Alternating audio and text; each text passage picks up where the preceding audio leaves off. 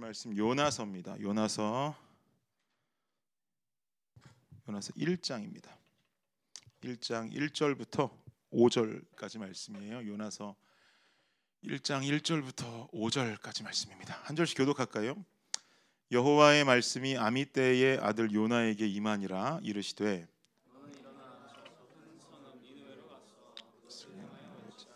그 악덕이 내 앞에 상달되었습니다.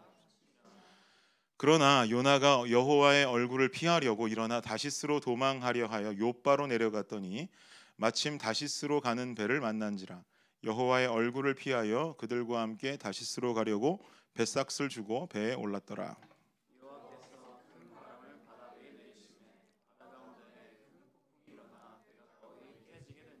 함께 읽을까요? 사공들이 두려워하여 각각 자기의 신을 부르고 또 배를 가볍게 하려고 그 가운데 물건들을 바다에 던지니라. 그러나 요나는 배 밑층에 내려가서 누워 깊이 잠이 든지라. 아멘. 예, 오늘 본문 가지고 신을 부르다라는 제목으로 여러분과 함께 은혜 나누기를 원합니다. 어, 숨 시즌 아홉 번째 시즌을 통해서 앞으로 설교하는 몇 주 동안 계속 요나서를 좀 훑어보려고 합니다. 10주간 요나서를 우리가 보게 되면 요나서 자체가 그리 긴 성서가 아니기 때문에 전체를 모두 볼 수 있을 것 같아요. 그리고 지난 시즌과도 동일하게 제가 한번 설교하면 우리 전도사님 한번 설교하시고 왔다 갔다 하면서 요나서를 여러분께 계속 설교해 나갈 것입니다. 여러분 요나 요나서 하면 떠오르는 게 뭐가 있어요?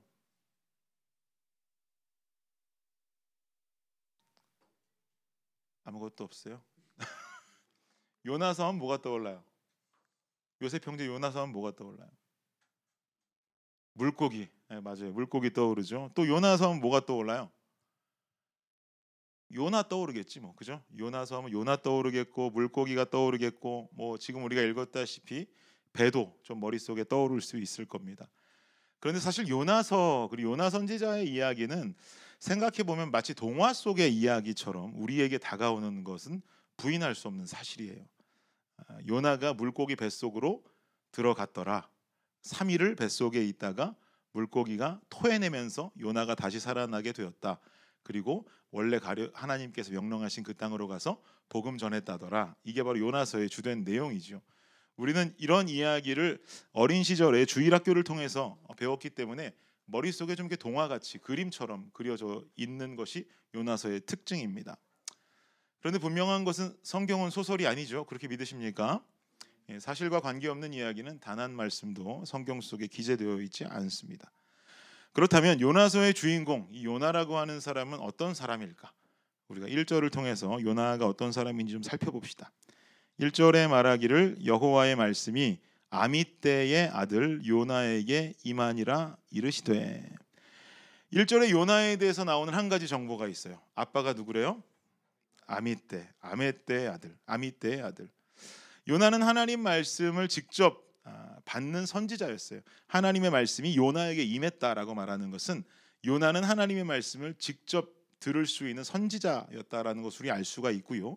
그리고 아미떼의 아들이라고 말하는데 이 아미떼의 아들 요나 선지자는 동화와도 같은 요나서에만 등장하고 있지를 않고요.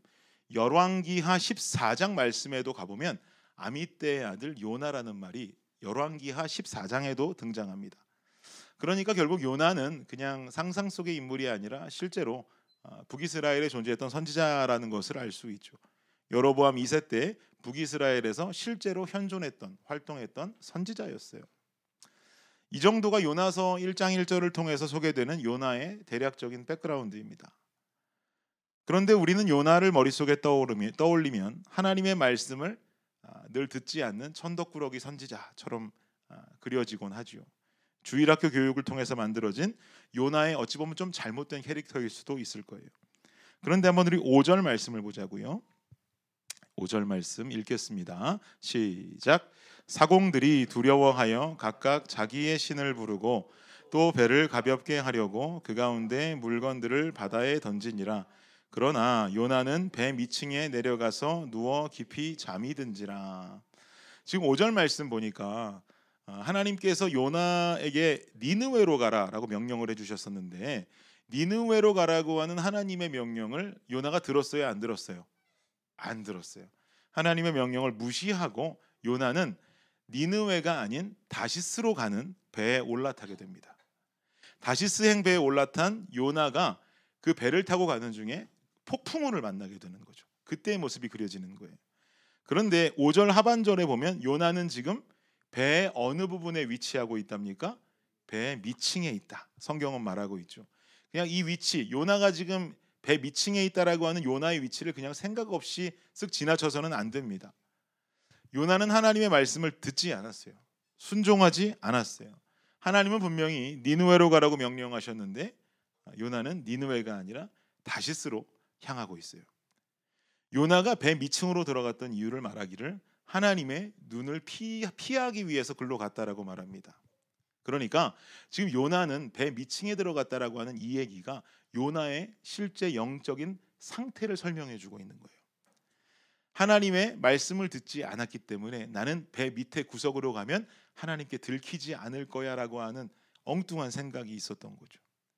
그래서 그배 미층의 가장 구석에 가서 잠을 자면서 요나는 숨어 있는 거예요. 저는 이 장면에서 요나가 하나님을 의식하는 사람이구나라는 거 하나는 분명하게 깨달을 수가 있어요. 왜냐하면 하나님을 의식하지 않는다면 굳이 숨을 필요도 없죠. 하나님께서 지금 나를 보고 계신다. 나를 찾으실 수도 있다. 분명히 니느웨로 가라 하셨는데 내가 글로 안 갔으니 하나님이 나를 나를 벌 주실 수도 있다. 이런 마음으로 지금 숨어 있는 거예요. 그러니까 하나님의 존재를 느끼고 있다라는 거죠. 종합적으로 볼 때 요나는 하나님의 살아계심도 인정하고 주님 말씀도 직접 들을 수 있고 하나님을 의식하면서 사는 사람이었다라고 볼 수 있는데 그러나 하나님의 말씀을 듣기는 하지만 온전히 준행하고 순종하지는 못하던 인물이었다라고 우리가 결론 내릴 수 있겠죠.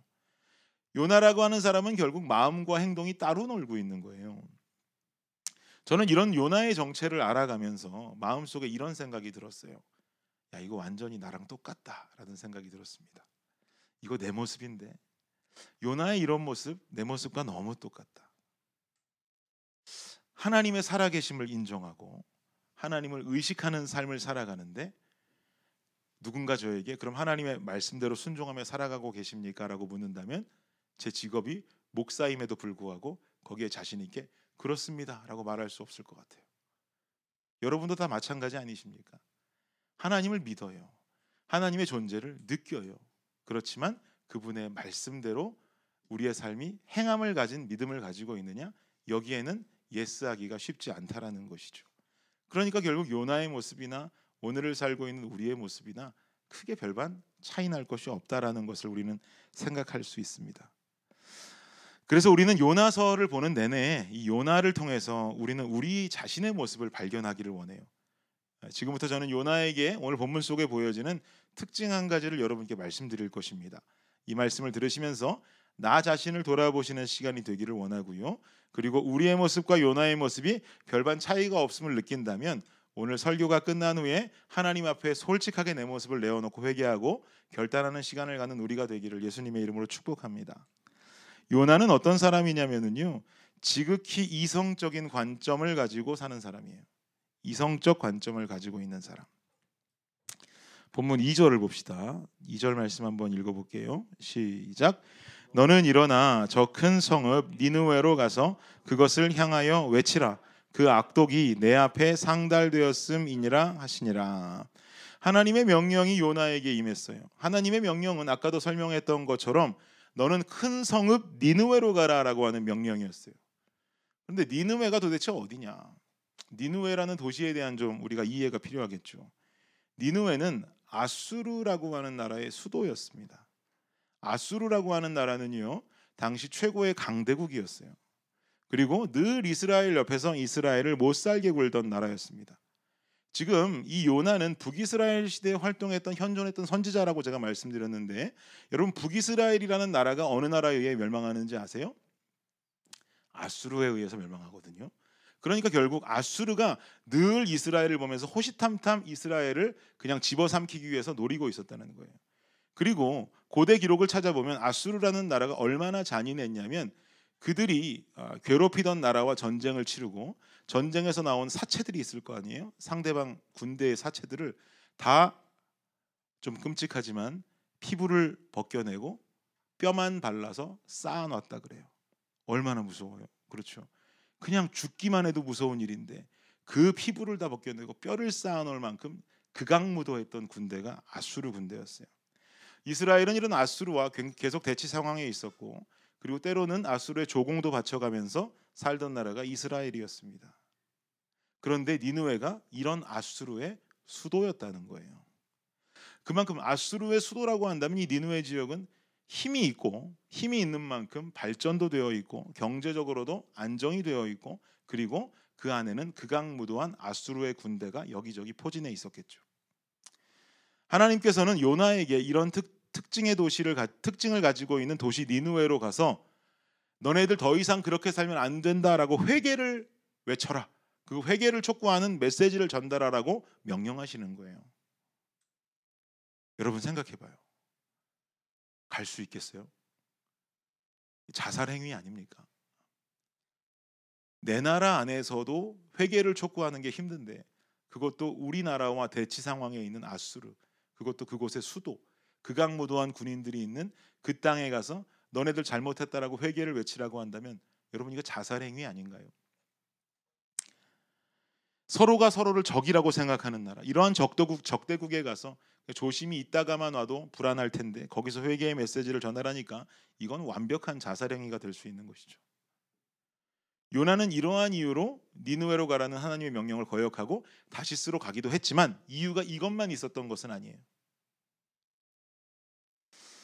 어떤 이유가 있는지 한번 봅시다. 11절과 12절 말씀인데요. 1장 11절 12절 말씀 한번 읽어 볼게요. 읽겠습니다. 시작. 바다가 점점 흉용한지라 무리가 그에게 이르되 우리가 너를 어떻게 하여야 바다가 우리를 위하여 잔잔하겠느냐 하니 그가 대답하되 나를 들어 바다에 던지라 그리하면 바다가 너희를 위하여 잔잔하리라 너희가 이 큰 폭풍을 만난 것이 나 때문인 줄을 내가 아노라 하니라 요나는요 우리가 주일학교 때부터 배웠던 요나의 모습은 어찌 보면 좀 소심하고 겁 많은 인물이다라고 생각될지 모르겠지만 이 11절과 12절 말씀을 토대로 우리가 알 수 있는 요나의 모습은 그리 소심하고 겁 많은 인물은 아니었던 것 같아요. 왜냐하면 요나가 타고 가는 다시스행 배가 폭풍우를 만났다라 뭐 만나자 요나는 그게 본인의 문제라는 것을 깨달은 거예요. 하나님께서 내가 여기에 있으니까 지금 여기에 폭풍우를 보내셨구나. 그것을 깨달은 요나는 갑자기 말하기를 자신의 잘못을 인정합니다. 이거 나 때문에 그래요. 나만 없으면 폭풍우는 멈출 거예요. 그러니까 나를 들어서 바다로 던지세요라고 명령합니다. 그러니까 겁만 잔뜩 먹고 있고 소심한 선지자라고 한다면 어찌 바닷가에 본인을 던지라는 이런 무시무시한 명령을 할 수 있겠냔 말이에요. 그러니까 니누웨로 간, 가야 하는 이 사람이 다시스로 간 것은 그냥 겁 많은 인물이어서 간 것만은 아니다라는 것이죠. 그렇다면 어떤 이유가 또 있었느냐? 니느웨가 아닌 다시스로 향했던 요나가 가지고 있었던 그 이유 한 가지는 뭐냐면 그가 가지고 있었던 애국심 때문에 그랬습니다. 요나는요 자신의 나라 이스라엘의 적대국이었던 아수르 그리고 군대 전쟁 후에 피부를 벗겨내고 뭐 뼈를 쌓아놓는 그런 극악무도한 그 사람들 이 아수르가 이 요나에게 있어서는 멸망되기 원했던 나라였던 거예요. 그런데 하나님은 아수르에 가서 회개를 촉구하래요. 진짜 얘네들이 그 메시지를 듣고 회개하면 어떻게? 하나님께서 그럼 이 사람들을 용서하신단 말인가? 얼마나 극악무도한 사람들인데 저놈들은 그냥 싹 다 죽어도 싼 놈들인데 얘네들을 용서하시겠다고? 회개하면 용서하시겠습니까? 여기에 불만을 가진 것이죠. 그래서 아수르 놈들은 죽어야 마땅합니다 하는 마음으로 회개의 메시지를 전달하지 않겠다고 결단한 거예요. 그래서 니느웨로 향하려는 그 발걸음을 다시스로 돌려버린 것이죠. 아수르 사람들에게 도움을 주고 싶지가 않은 거예요. 여러분 생각해 보세요. 인간의 생각으로 봤을 때 요나의 생각이요 하나도 틀린 게 없어요.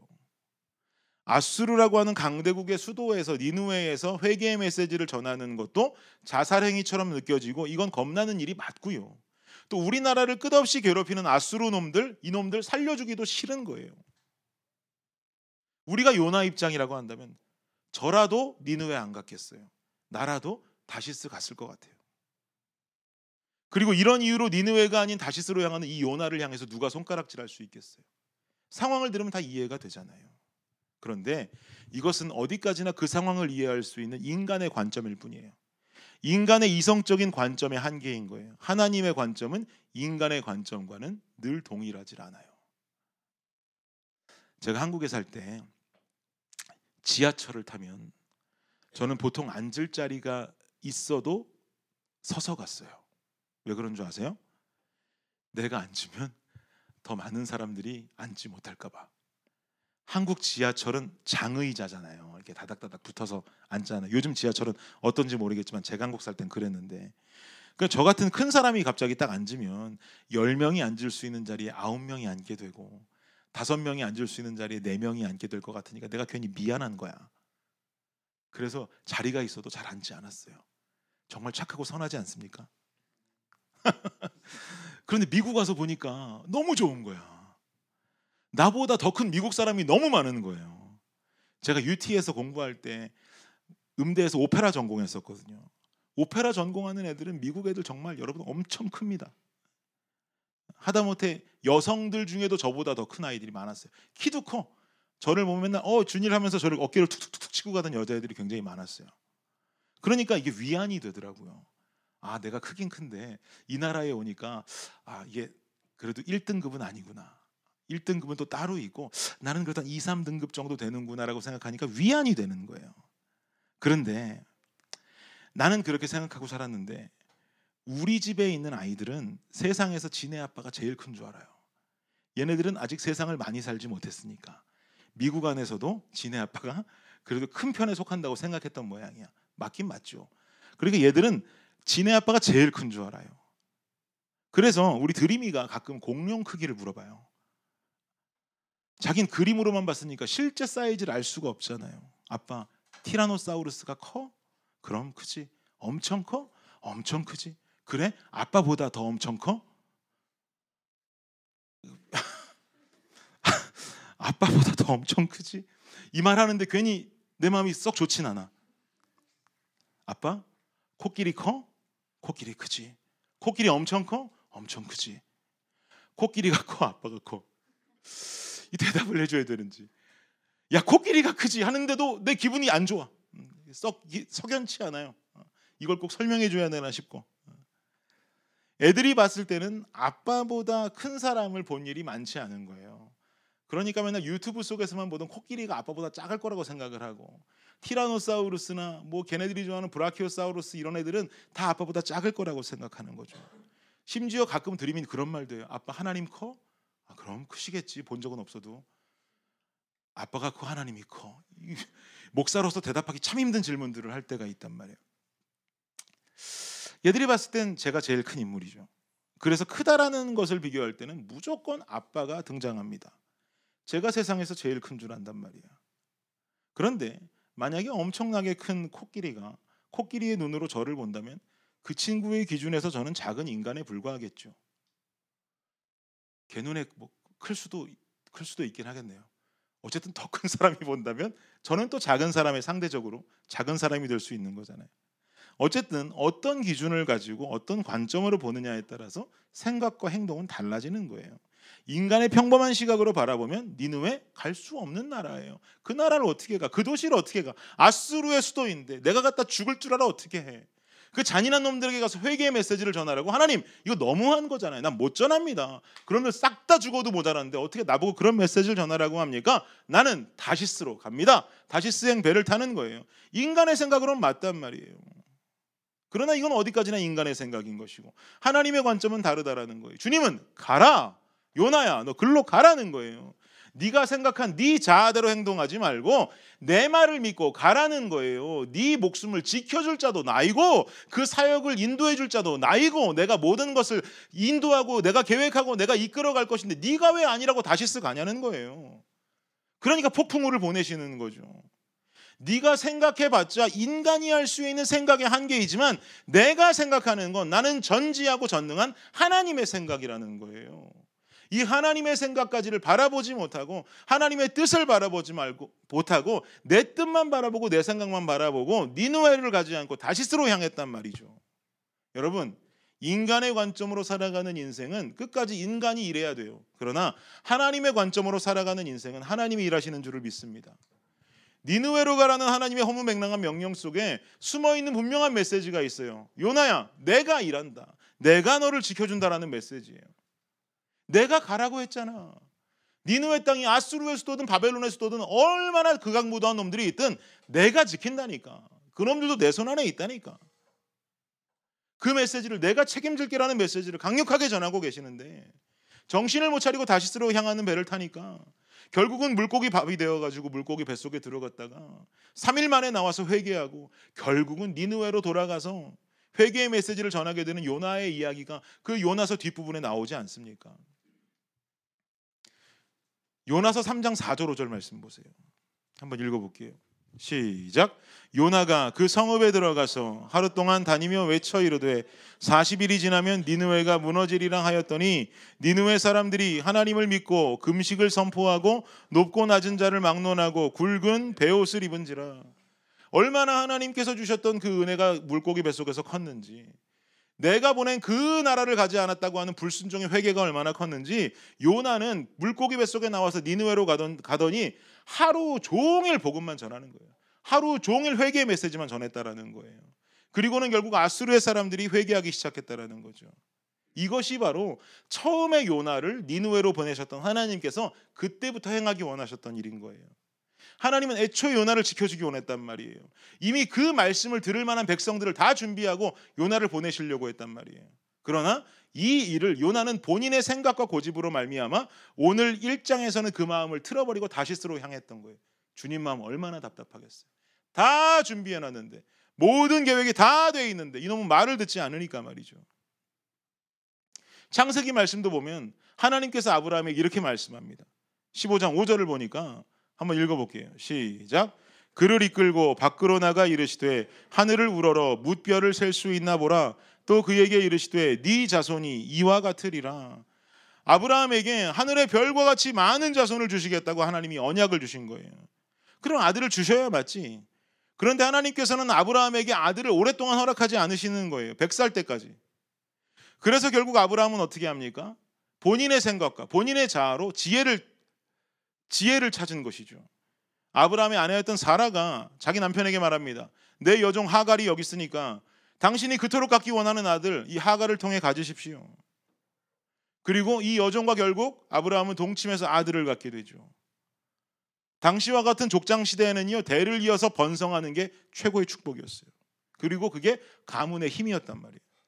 그러니까 아내가 아들을 못 낳으면 어떻게 여종하고라도 자녀를 낳아서 번성해야만 됐던 거예요. 인간의 생각으로는 맞아요. 가문의 힘을 보여줘야 되고 족장의 힘을 보여줘야 되는데 인간의 생각으로는 맞단 말이에요. 하나님의 생각은 달랐어요. 기다려라 이 말이에요. 기다리지 못하고 그와 동침해서 아들을 낳아서 이스마엘이 태어나지 않습니까? 결국은 이스마엘을 통해서 지금의 무슬림 세력들이 생기는 것처럼 결국은 인간의 잘못된 한 가지의 생각들이 잘못된 역사를 만들어내는 거예요. 하나님께서 하나님의 그 생각은 사라를 통해 낳을 아들 결국 백세에 태어날 그 이삭을 통해서 하나님의 대를 이어가시려는 게 하나님의 계획이었단 말이죠. 그러나 결국 인간의 지혜와 인간의 생각이 하나님의 뜻을 거스르게 되는 것이요. 여러분 우리의 생각엔 한계가 있어요. 주님 생각엔 한계가 없는 줄을 믿습니다. 내 능력을 하나님의 능력보다 맹신하는 것 이것도 우상이에요. 내가 만든 나의 신인 것이죠.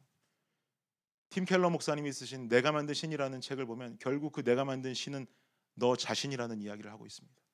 인간이라고 하는 내 자신을 바라보면서 내가 우상이 되었어. 내 지혜대로, 내 계획대로, 내 생각대로, 내 자아대로 내 인생을 이끌려고 하는 그 삶이 결국은 내가 만들어낸 가장 잘못된 신 우상이란 말이에요. 5절 말씀 다시 한번 읽으면서 결론을 맺기 원해요. 한번 다시 읽을게요. 시작. 사공들이 두려워하여 각각 자기의 신을 부르고 또 배를 가볍게 하려고 그 가운데 물건들을 바다에 던지니라. 그러나 요나는 배 밑층에 내려가서 누워 깊이 잠이 든지라. 풍랑이 일어났어요. 배를 덮치고 배가 뒤집어지려고 하니까 그 안에 있는 사공들이 어떻게 했대요? 자기의 신을 부르짖고 부르짖고 있대요. 각자 자신들이 믿는 그 신을 부르짖고 있어요. 엄청난 인생의 산이 다가오니까 바다 위에 폭풍우가 몰려오니까 하나님 아닌 다른 것을 외치고 있는 사공들의 모습이죠. 생각해 보면 이 모습 우리의 모습과 똑같아요. 학업을 하고 공부하고 직장 생활해 나가면서 어려운 일들이 생기고 큰 산이 몰려오고 폭풍우가 찾아올 때 여전히 나는 내 능력과 나의 생각과 나의 경험들을 토대로 그 산과 폭풍우를 넘어가려고 하지 않습니까? 이게 바로 각자 자기의 신을 부르고 있는 그 사공들의 모습과 똑같은 거예요. 내 인생에 찾아오는 어려운 역경 속에서 내 경험을 토대로 이렇게 넘어가면 되겠지. 내 생각을 토대로 이렇게 넘어가면 되겠지. 내가 능력을 쌓으면 결국 내가 승리하겠지라고 하는 이 생각이 결국 내가 만든 신인 나를 향해서 부르짖고 있는 내 모습이 되는 것입니다. 정신 차려야 돼요. 그래봤자 한계가 있는 인간일 뿐이라는 거예요. 우리 집에서 드림이가 알파벳 노래를 외우고 있으면 옆에 와서 열매가 그 모습을 보고 웃어요. A, B, C, D, E, F, G 이렇게 하고 있으면 열매가 와서 그 모습을 보고 깔깔대고 웃어요. 왜 웃을까요? 그깟 알파벳 따위나 외우고 있냐라고 하는 드림이보다 더 고지식인의 웃음인 것이죠. 나는 영어로 말도 할 줄 아는데. 그리고 열매가 웃는 모습을 보고 옆에 있는 제가 웃어요. 야, 네가 해봤자 얼마나 한다고. 그래봤자 너나 드림이나 도끼 개끼니지. 뭐가 네가 낫냐? 그래봤자 저는 어떨까요? 그렇게 웃고 있는 제 모습을 그래도 나 42살인데 42살 된 아들의 모습을 65세가 훌쩍 넘은 우리 아버지가 옆에서 보신다면 야 니도 똑같다라고 웃지 않겠어요? 인간의 모습은 상대적인 거예요. 아무리 똑똑해도 쟤보다 똑똑할 뿐이지 하나님과 비견할 수는 없는 것입니다. 우리가 믿는 그 하나님은 불가능이 없으신 분이고 전능하신 분이세요. 그리고 인간의 경험과 지식과는 상대도 안 되는 전능하신 능력을 가지고 계신 분이세요. 여러분 상대적인 것을 의존하시겠습니까? 절대적인 것을 믿으시겠습니까? 여러분이 만든 여러분의 신 앞에 그 신의 이름을 부르면서 내 인생, 내 능력을 맹신하는 상대적인 것에 시간을 쏟는 청년들이 아니라 절대적인 전능하신 하나님 앞에 무릎을 꿇고 주님 앞으로 나의 고민과 고난들을 가지고 겸허하게 나아올 수 있는 청년들이 되시기를 예수 그리스도 이름으로 축복합니다. 이 시간을 잠깐 기도하기 원합니다.